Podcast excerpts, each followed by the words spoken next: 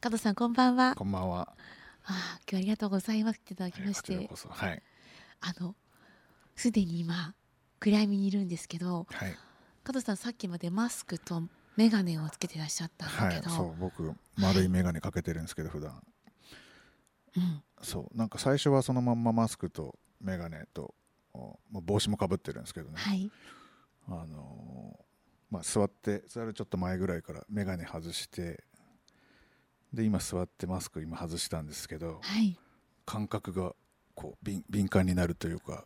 やっぱなんか顔にいろいろつけてると鈍くなるなりますよね。と思いましたね。特に暗闇とかって、はい、そういうものがない方が歩きやすいというか、ねうん、キャッチしやすいですよね。そうですね。うん。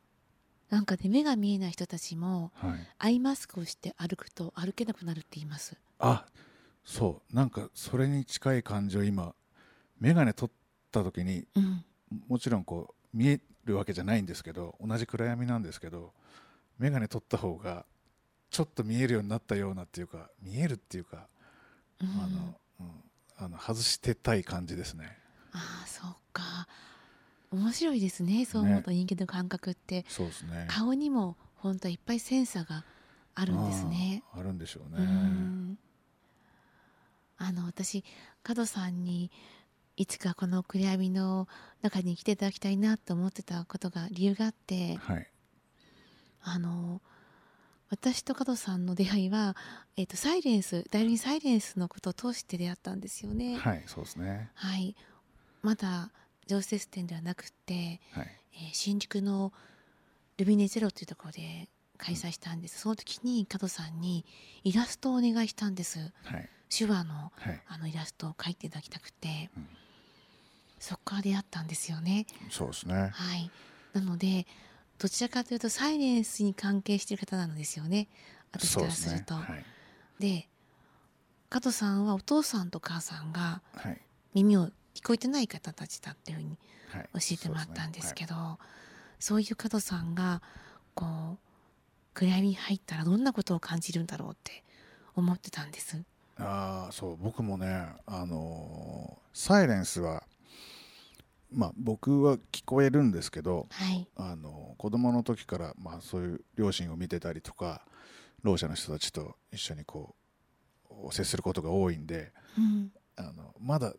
あの想像したことがあるというか聞こえないってこうだなとかっていうのをこうまだこう想像を何度もしたことがある世界だったんですね。はい、でもこう見えないっていうのがここまで本当にもう真っ暗で、ま、何も見えない真っ暗真っ暗黒なのかどうかっていうその、うん、色の黒じゃなくてここの黒さですね。この暗さっていうか視界ゼロみたいな、はい、あこれってやっぱ想像ができなかったですね。そうですよね。家で真っ暗にするみたいなのと全くもう別というか、うん、あのもう見えないっていうのが想像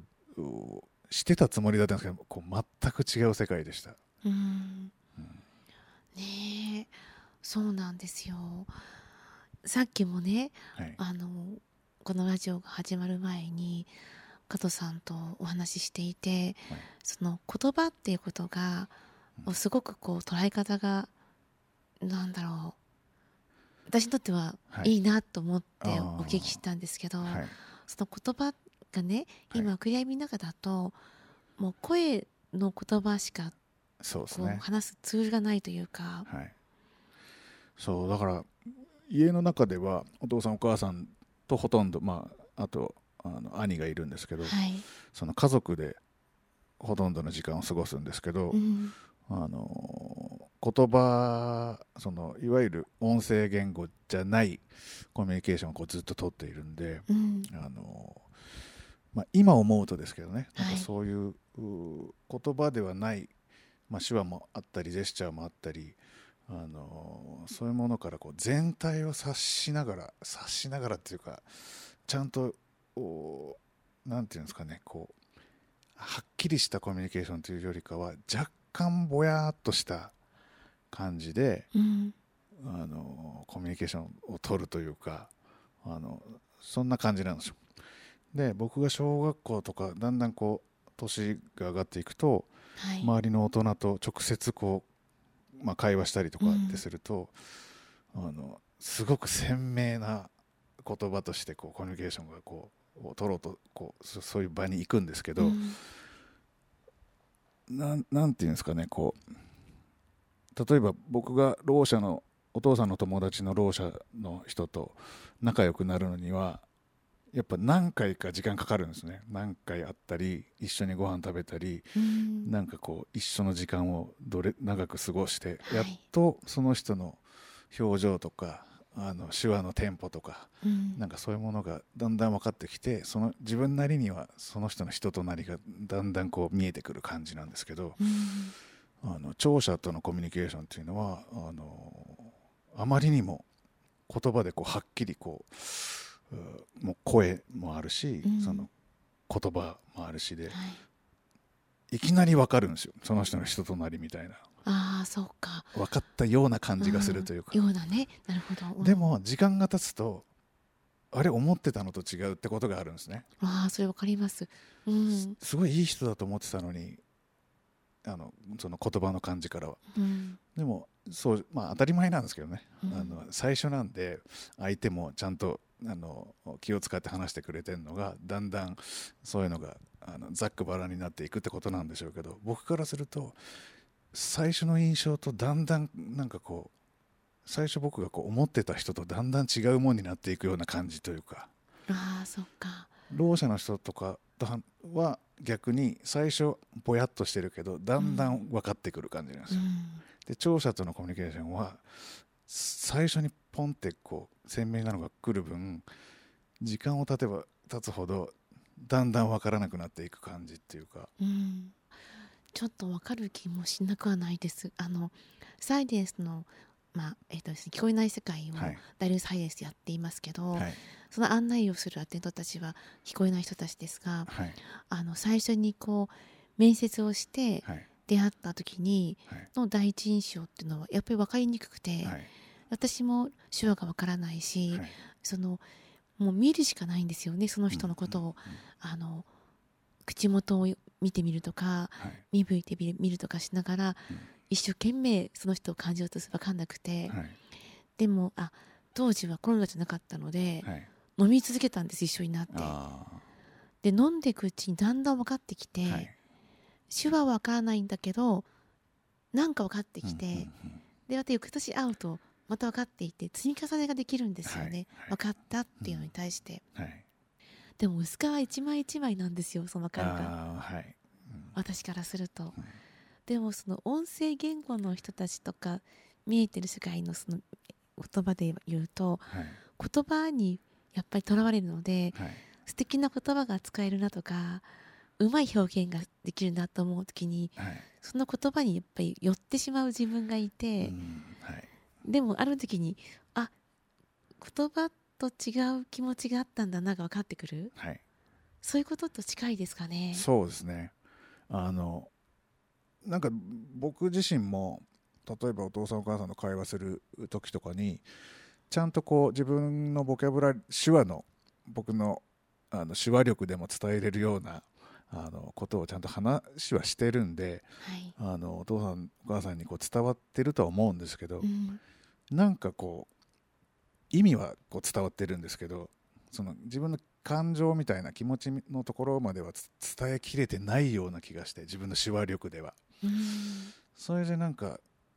いや、うん、今ちゃんと伝えはして意味は伝わったんだけどなんかこう大事なところは伝えきれたのかなみたいなのがあって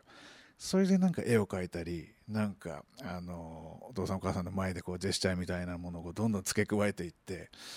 なんかもうこれでも伝わったかどうかみたいななんか自分がうまく伝えれてないようなそういう感覚は常にあったんですよね。あそっか、だから今日学校で、まあ、小学校上がったぐらいの時から今日学校でこういうことあって友達とここに行ってあそこに行ってみたいなことをこう説明するんですけど、うん、どんな感じでどんくらい楽しかったみたいな。なんかそういうことが伝えうまく伝えれてないみたいなのがあってその絵に描いて説明をしてたんですね。うん、わあ。それがお仕事にもつながっていくわけですねきっと。そう。そうですね。だから絵が好きとか絵が上手とかっていう感じっていうよりかは本当にこう自分が言葉とか手話とかで、まあ、お母さんお父さんお母さんに対してはその手話とか自分のジェスチャーとかあのそういうもので伝えきれてないと思えるなんかモヤモヤがあったんで、うん、その全部使って自分が使えるもんは思いつくのは全部使ってこうやってみるみたいなそんな感じで絵を描き始めたっていうか。そうだったんですね、はい、その絵をご覧になったお父さんお母さんは、はい、どんな風でしたか？どうなんですかね、うん、あの全部で全部で理解してくれたのかもしれないですね。えー、あいいな、うん、私加さんの絵大好きなんですよね。ありがとうございます。本当に好きであのハグしてるところとか、はい、あのー、なんだろうな。体と体が本当にくっついてるハグなんだなとかね。そのなんだろう。温度が体温感じるんですよ、はいはい、あの絡まってるようなハグだったりとか、うんそのもうしっかりと抱きしめてるとかそういうの温度があってその絵とちょっと違うぐらいな、はい。なんだろうリアルがあるみたいなね、うん、そう僕自分ではあんまりそんな意識してなかったんですけど、はい、うちのお母さんとかがお母さんとかお父さんもあれですけどお母さんはあの僕の友達とか僕の奥さんとかと会った時にハグするんですよ、うん、すぐ。すぐっていうか、はい、あの会えて嬉しいとかっていう時にもうハグしちゃうんですね。うん、でこ手話でもなく言葉でもなくまず最初にハグするってなんかすごいなって思って見ててもうだからやっぱその言葉っていうのは僕らは便利だと思ってるけどなんか言葉よかその握手するとかハグするみたいなものの方が早い、うん、早いっていうかものすごい剛速球というか、うん、なんかそうだなってなんか思うんですよね。そう思います、うん、本当にそう思う。でなんかハグした時の感覚って言葉にも手話にもできないんですよ。はい、全然足りないというか、うん、うん、なんか絵にしかこうせざるを得ない感じですかね。そうかその通じる時間とかその言葉の言葉ですぐ通じたとしてみても違うがあるかもしれないってさっきおっしゃってましたよね。はいはいはい。分かったつもりで分かってないとか。うん、そうですね。言葉っていうのは、うん、なんて言うんだろうこう言葉になる前の気持ちが最初にあって、うん、ね今こういう思いが出てきてこれを相手に伝えたい。えー、って思う時に僕らその聞こえる人は、えー、日本語の中で心にこう浮かんだ思いに近い言葉を探してでそれを選んでこう使うわけですけど、うん、その人によってどんだけの心、まあ、その頭の中にどんくらいの言葉の数があるかとかあのによってこう違ってくるし経験とか知識によってもその言葉の数も変わってくるから必ずしもぴったりの言葉をチョイスしているとは限らないなって、うん、僕自身もそうだし、はい、あのおそらく相手もそうだろうなと思うんですね。うん、だからすごく綺麗な言葉を使ってすごくいい感じの表現力を持って、えー、っていう人からこう伝えられるとなんかこっちも感動しちゃってなんかこううわなんかこの人かんなんかすごく素敵だなって思ったりするんだけども、うん、じゃああんまり言葉を使えてない人は心が豊かじゃないかっていうとそんなことは絶対ないわけで、うん、そうですね、うん、だからあんまりこう言葉に言葉っていうのはこううまく使える使えないの道具なのでその道具をうまく使ってる人とうまく使えてない人みたいなのがある。というふうに思うんですね。僕自身もあの年齢によって若い時はこうできたけど今はまた違うその道具の使い方が変わってくるっていうか、うん、だからすごく時間をかけて言葉は少ないんだけども長何度も何度もこう出会ったりとかその付き合う年数がこう長くなってくるとやっとその人の気持ちがこう伝わってくるみたいな、うん、1年かかる友達もいれば3年かかって、まあ、ずっと知り合いの期間は長かったんだけども3年ぐらい経ってなんかやっと気持ちがなんかこう分かるようになってくるみたいな、そんくらい時間かかるのもあるし、逆になんかこうもう最初会った時からすんごいズバズバこう感じ取れるみたいなそういう場合もありますけどね。はいだこう人によってその時間伝わる時間が違うのかなって思いますね。うんうん、お互いがこう言葉の表現だけじゃなくて、はい、その奥のもっと奥のところであ分かったぞっていう時間っていうのが、うん、やっぱり大事にしたいところだとありますよね。そうですね、うん、僕の父方のおばあちゃんおばあちゃんがいるんですけどあの僕のお母さんとそのおばあちゃんは僕がまあちっちゃい時はなんかあんまコミュニケーションうまくできてなかったんですよ、うん、だから僕から見るとなんかあんまりお母さんはすごく献身的になんかいろいろおばあちゃんの世話してたんですけど、はい、おばあちゃんの方はあんまりなんかこううまく答えてないように見えたんですね僕には。うんうん、でだから僕はおばあちゃん家に行く時には一人で行ったりあのお母さんと一緒にじゃなくて僕一人で行ったりとかこうしてたんですけど、はいうん、あのもうおばあちゃんの晩年あのいろいろこう病気とかなんか怪我とかしてこう施設に入院したりとかしてることが多くなってたんですけど、はい、最後なんか僕もお見舞いちょこちょこ行ってたんですけどだんだんこうボケてきて、うん、もう分かんなくなってくるんですよ。僕もなんか、うん、あの初めましてどなたですかみたいな感じにだんだん僕のこと分かんなくなって、はいはい、であのそのおばあちゃんは僕のお父さんの弟夫婦と一緒にこう暮らしてたんですけど、うん、もうその一緒に暮らしてたお父さんの弟とかおばさんとかのことも分かんなくなってたんですね、うん、でも最後までうちのお母さんだけ忘れなかったんですよ。わあそうだったんですね。でなんか僕その時にね言葉は、おばあちゃん全然手話もできないんで、うん、あのなんかこう話をしたりとかじゃないんだけど、うん、なんかうちのお母さんすげえなって思いました。すごい。おばあちゃんは聞こえてる人だったから、そうですね。そのやり取りとすると、うん、なんか分かり合えない部分があったかもしれないにかかわらず、うん、でも通じてたんですね違ったことでちゃんと、ね、なんかボケたことで最後に分かったことがなんか僕にはそう見えて、うん、わあいいお話だなそうだ言葉じゃないんだなってなんかすごく教わったような気がしましたね。なんかそれ何なんでしょうね。そうだからねなんか言葉って便利な分なんていうんですかね。こう僕も例えばお父さんお母さんもうお父さん亡くなっちゃったんですけどあのお母さんとあのやり取りするのはあのまあメールとか LINE とかなんかそういうのでできはするんですけど、はい、そんなにスムーズじゃないんですねそうもう高齢っていうのもあって、うん、あのうまくあの文字打ち込めの時間かかったりとか、はい、うん。なんだけどなんていうんですかねこうまあそれは親子だからなのかもしれないですけどね、うん、あのなんか通じ合ってる感じ感覚がこうずっとあるんですね。うん、で例えば友達とか、あのだとやっぱりそのそうは言ってもやっぱ言葉をことまあ、相手の言葉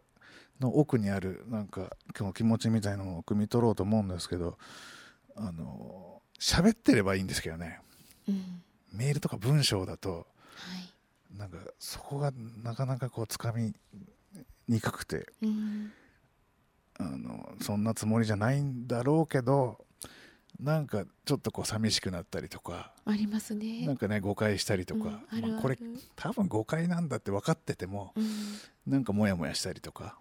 なんかそういう言葉に引っ張られてんなって自分で思いますね。あ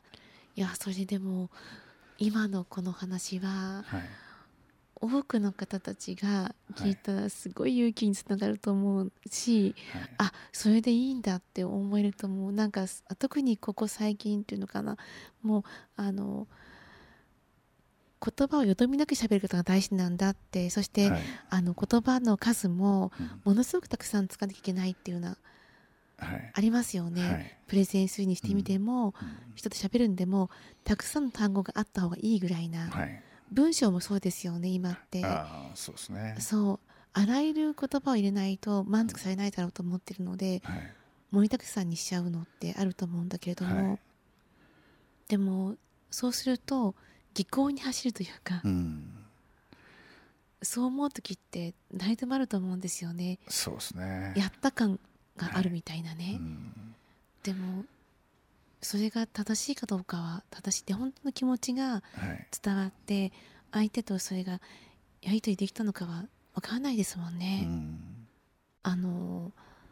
加藤さんはお父さんとお母さんと、まあ、おしゃべりするときに、はい、あの大概のまあ、聞こえてる両親の,、はい、あの子供だとすると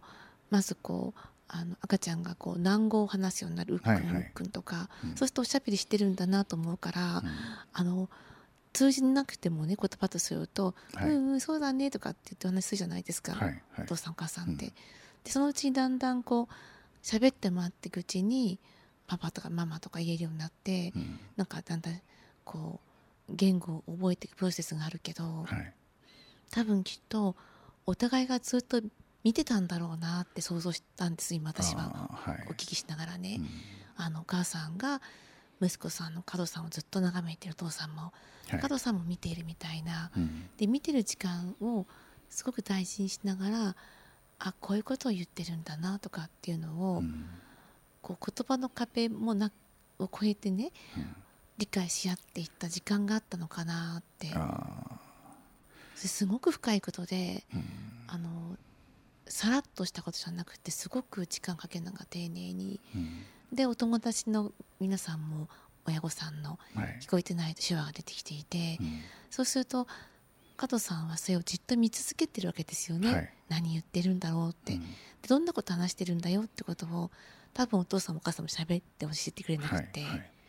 だったのかなと思うと、うん、それすごい深い時間だったのかなって今思ってたんです、ああそうかもしれないですね。もともとなんか言葉が苦手だったんですよ、うん、あのテンポがもうその喋るテンポっていうじゃなくてその自分の中でポンポンポンとこう伝えるテンポですね、はい、あのそういうのがみんなに追いつかないというか周りのみんなに追いつかない感覚がずっとあって喋、うん、ってないわけじゃないんですけどみんなの会話の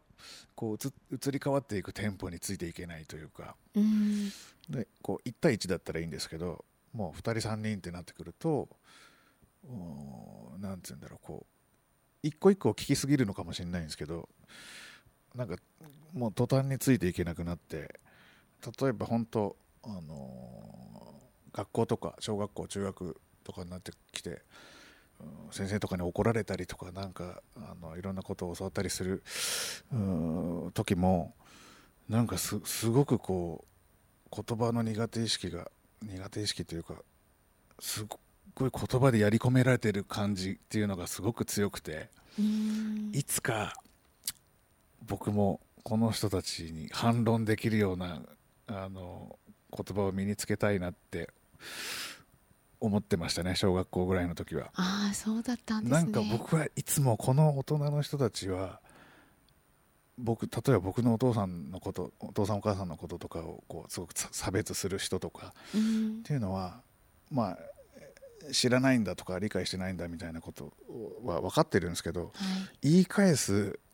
あの言葉を持ってないんですよその時の僕は。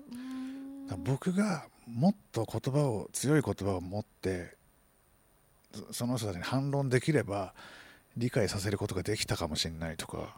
うん、です。子供の時はそう思ってたんですね、はい、だからいつか言い返してやるみたいなふうに思ってました。だから言葉を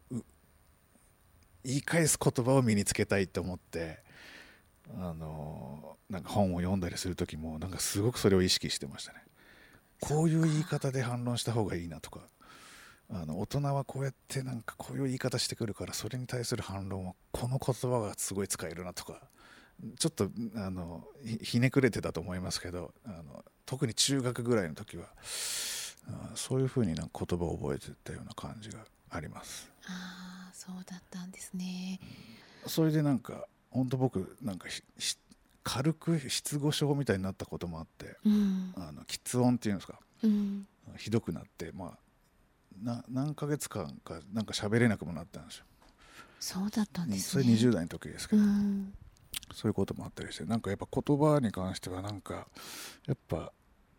苦手な部分がなんか自分自身がそのうまく使えないっていうような感覚があって、うん、まあ、それがあってやっぱり絵を描いたりとかその言葉以外の表現っていう風に向かっちゃうのかなって思いますね。絵はそういう時は本当にすごいそうですね。ね本当そう思う。あの自分のことになっちゃったりですけど私はそのなんでしょう。兄弟がね、はい、その母と母が違う兄弟なもんだから、はい、年齢がすごく上だったんですよね。父は年齢が高い人で、はい、母と二十歳ぐらい年が違ったんだけど、そうすると世の中の人たちからすると子どもたちはあの自分と同じあの環境を肯定するじゃない、子どもの頃って。であの教授さんの兄弟何人って言うと私は5人だと。でお姉ちゃんじゃ何歳？って言った時に、うん、20歳ぐらい年が違うお姉ちゃんって普通ではないと思ってるからそうです、ね、そこで私は嘘つきの志村さんになって、うん、学校で結構いじめられるんですね。で家庭に戻ってもその母が違うってことが起きてるから、はい、やっぱり家でもなんかちょっとこう差別した空間があるわけですよ。区別されてみた空間があって、うんはい、でその間って私はやっぱ絵をずっと描いてましたね。なんかやたら仲が良くなる絵を描いてるんですよ。うん、うん、なんか思い出しちゃった。そんなことあったなと思って。そうだ。絵ってなんかよくこういろいろワークショップとかで子供たちと描いてるとその親御さんが来てその絵をうまく描くにはどうとかどうしたらいいんですかとか上手になるにはどうしたらいいんですかみたいなことをこう聞かれるんですけど、うん、絵僕の中では絵ってそういうもんじゃないんですよね。うまく描くとかそのテクニックがどうとかっていうのはあそっか。その書く、うん、なんて言うんだろう。書きたいことがないかったら書かなきゃいいしその書きたいことがなくてもその書く行為が楽しければ書くだろうしあのなんつうんだろうこううちの子供とか楽しいとこう歌なんかオリジナルの歌を作って歌って踊り出すんですけど、うん、それは別に歌がうまくも踊りがうまいわけでもないんですけど、うん、まあ何しろ歌いたくて踊りたいから踊ってる、うん、絵も一緒で理由なんかいらないんですよね。その人にとってはそれが、あのなんかこう職人的になんか綺麗にこう仕上げるのが楽しくて描く絵もあれば、手紙のように絵を描く子もいるかもしれない、うん、その文章の代わりに絵を描くって子もいるかもしれないしあなんか写真を撮るように写真に残すように日記みたいに絵を描く子もいるだろうし絵っていろいろもう本当好きなようにやればいいんですよ。うん、で自分に合った画材を選んで自分に合った絵の大きさを選んでいろいろやってみるとちっちゃいの方が楽しいって子はちっちゃい絵を描けばいいしいや大きい絵の方が楽しいって子は大きい絵をで1週間ぐらいコツコツ描いて仕上げたいって子はそういう画材を選べばいいしあのどう上手くなるかっていうよりかはその自分がどうやって描くのが気持ちいいかみたいな自分に合ってるかみたいなのをこう探せばいいだけの話なので、うん、そう誰にとって絵がどういうものかっていうのはこうやっぱ人それぞれなんであのあんまうまい下手とか絵心うんぬんとかっていうのをねなんかあんまり考えなくていいんじゃないかなって思うんですよね。そうですよね歌うこと踊ること、うん、絵描くことっていうのは、うん、もう本当に自由なんでそこにあんま理由とか求め出すとなんかじゃあ自由なもんって何ってなるんですよね。うんそうだなやりたいからやってるんだもんね。そうなんですよね。うんあのワークショップで加藤さんが、はい、あの一人で書いてるじゃない最初って、はい、で子供たちとかだんだんこうそれに乗っていって入ってくるみたいな感じですよね。そうですね。僕は基本教えないんですよ、うん。わあそれいいな。私でも実はまだないんです参加したこと。ああそうですか。はい。今度いつやりますか、まあ、えー、っとね多分3月ぐらいにあるかなって感じですね、もうちょい暖かくなってからですかね。いや行ってみたい。うん。だから絵は本当に出来上がった絵がうまく描けたとかっていう楽しさもあるんですけど別にうまく描けなくても何ていうんですかねスーッと線を引いたりとかあのぐちゃぐちゃぐちゃって塗りつぶすとかなんかそういう行為自体がちょっと楽しいというか。そうか。だから何か描かなきゃだから一発目はなんか何でも花でもアンパンマンでもドラえもんでもいいんでとりあえずこう描いてみてその後あのなんかダラダラずっとやってると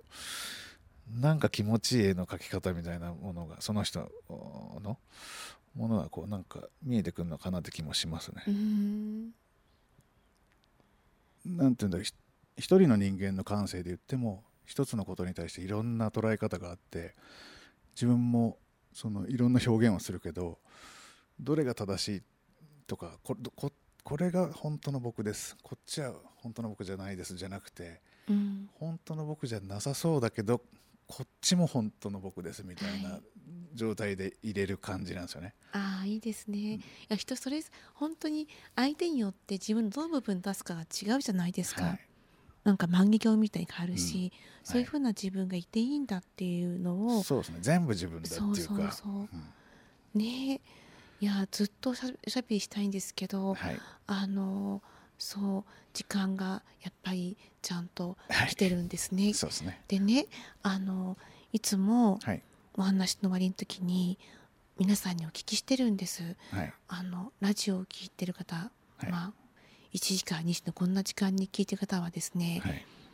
眠れないなと思っているかもしれないし、もしくは明日月曜日でなってちょっとあのね思う人いると思う、はい。うん、でもそんな時に明日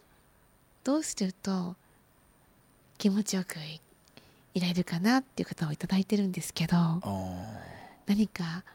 いや今までの話なんか私全部聞いてたら分かる気もするけどでも、はい、一言何か頂いてもいいですか？難しいな。あうん難しいね。そっかそうですね月曜日。そうだな。でもなんかテンション低い時はテンションの低いままでいいと思うんですよね、うん、それをなんかどうやったらテンション上げるかみたいなことはなんかあえてせずに例えば月曜日がちょっと苦手って人は苦手な日があるっていうのもいいんじゃないかなと思うんですよ。はい、あの毎日テンション高くて月曜日も火曜日も水曜日も全部大好きですっていうのもまあいいけど嫌な日があるから楽しい日もあってなので月曜日は憂鬱だとか日曜の夜はなんかっていう人はまあそれはそれでそのまんまでいいんじゃないかなと思うんですよね。ありのままでいいみたいな感じですね、うん、そんなもんだっていうか。うんああでもそれ一番安心できるかもね、うん、今をこう認めていいんだもんね。そうですね。なんか僕はそう思っちゃいますね、うん、だからまあ月曜日嫌だけどあのからなんかなんか必要なんだろうなと思って火曜日のためには月曜日が必要みたいな感じでなんか無理やりなんかこう言い聞かして。いいなそれ、うんメリハリあるし いやありがとうございます。私は今お話伺っていて、はい、嬉しかったな。あのいやなんかダメな自分もあっていいっていうことに近いなと思ったから、うん、そうですね。うん。ありがとうございます。いやいやいやまた暗闇に遊びにいらしてください。はいぜひ。またこれからもよろしくお願いします。よろしくお願いします。ありがとうございました。ありがとうございました。